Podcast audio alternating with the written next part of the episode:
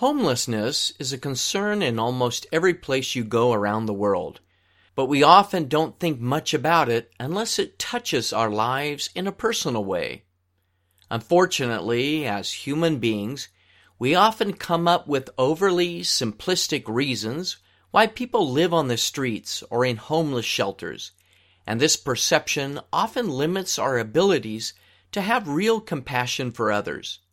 Some reasons can include loss of employment, a traumatic event such as a natural disaster that damages or destroys a family's home, and substance abuse, and the list goes on and on.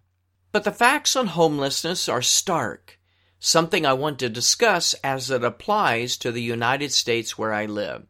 So, first of all, number one, in just the United States alone, over half a million people are homeless, with about a third of those being children. Number two, about one in five people suffer from a mental health issue. Number three, about half of women who are homeless have been the victims of domestic abuse. And number four, around a quarter of the homeless are employed, but unfortunately, the cost of living for many people is just beyond their means and current income. Now, I understand that people may feel uncomfortable in helping the homeless, but there are a number of things that people can do to alleviate the pain and suffering of those who are in desperate need of help. For me, I just assume that people need help and I give it to them. I try not to assume that a person's plight has been self inflicted every time. For example, one time my wife and I were about to enter a restaurant when a homeless man approached us for money. And trying to set aside any prejudice or preconceived feeling about his intentions, my wife simply invited him to join us for dinner. As it turned out, it was a nice evening.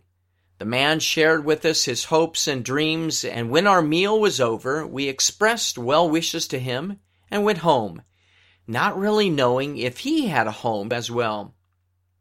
To conclude, my intention in telling this story isn't to show how great we are for helping this man. Far from it. So many other people serve humbly and anonymously in far greater ways than we do. And I realize there have been times that I haven't been as compassionate as I could have been.